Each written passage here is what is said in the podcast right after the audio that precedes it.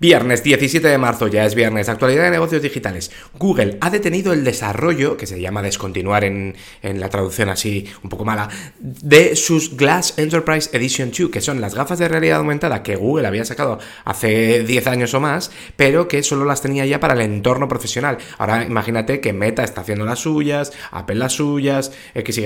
Google, que lleva 10 años, ya ha parado el tema. Va a aumentar también el precio por usuario un 20% para Google Workspace. Y además justo ayer me daba de alta. Es decir, oye, pues si te llevo todo lo que es Drive y el Gmail para trabajo. Microsoft resuelve la vulnerabilidad que tenía en Outlook y que hackers rusos el año pasado estaban detectando y explotando con organismos europeos. Y además era una que el usuario no tenía que hacer nada, que se llaman Zero Click. Y pone fecha a su evento Build 2023, que será del 23 al 25 de mayo en Seattle de manera presencial y presentará novedades de Windows 11, Bing, Edge.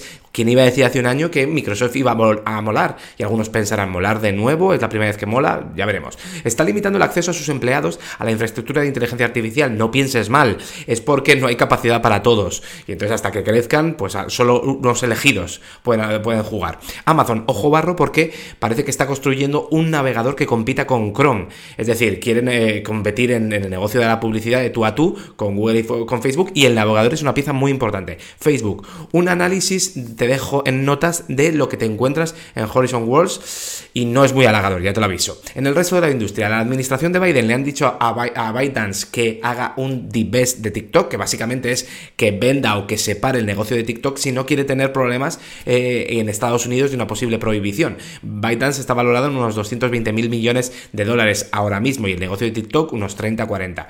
La parte de chips de Samsung echa al resto porque ha dicho que va a invertir en los próximos 20 años 230 mil millones para construir, entre otras cosas, 5 fábricas en Corea. Por cierto, de Samsung, que tenía un nuevo móvil que utilizaba la inteligencia artificial para mejorar las fotos y la gente ha hecho fotos a la luna y ha dicho que se está inventando la luna.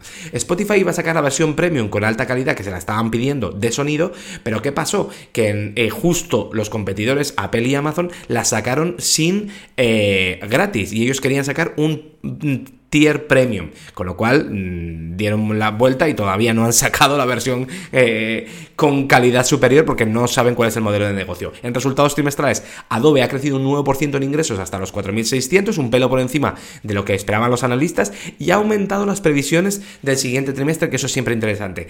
En el artículo de la newsletter de hoy te cuento por qué OpenAI ya no es tan open. Buen fin de...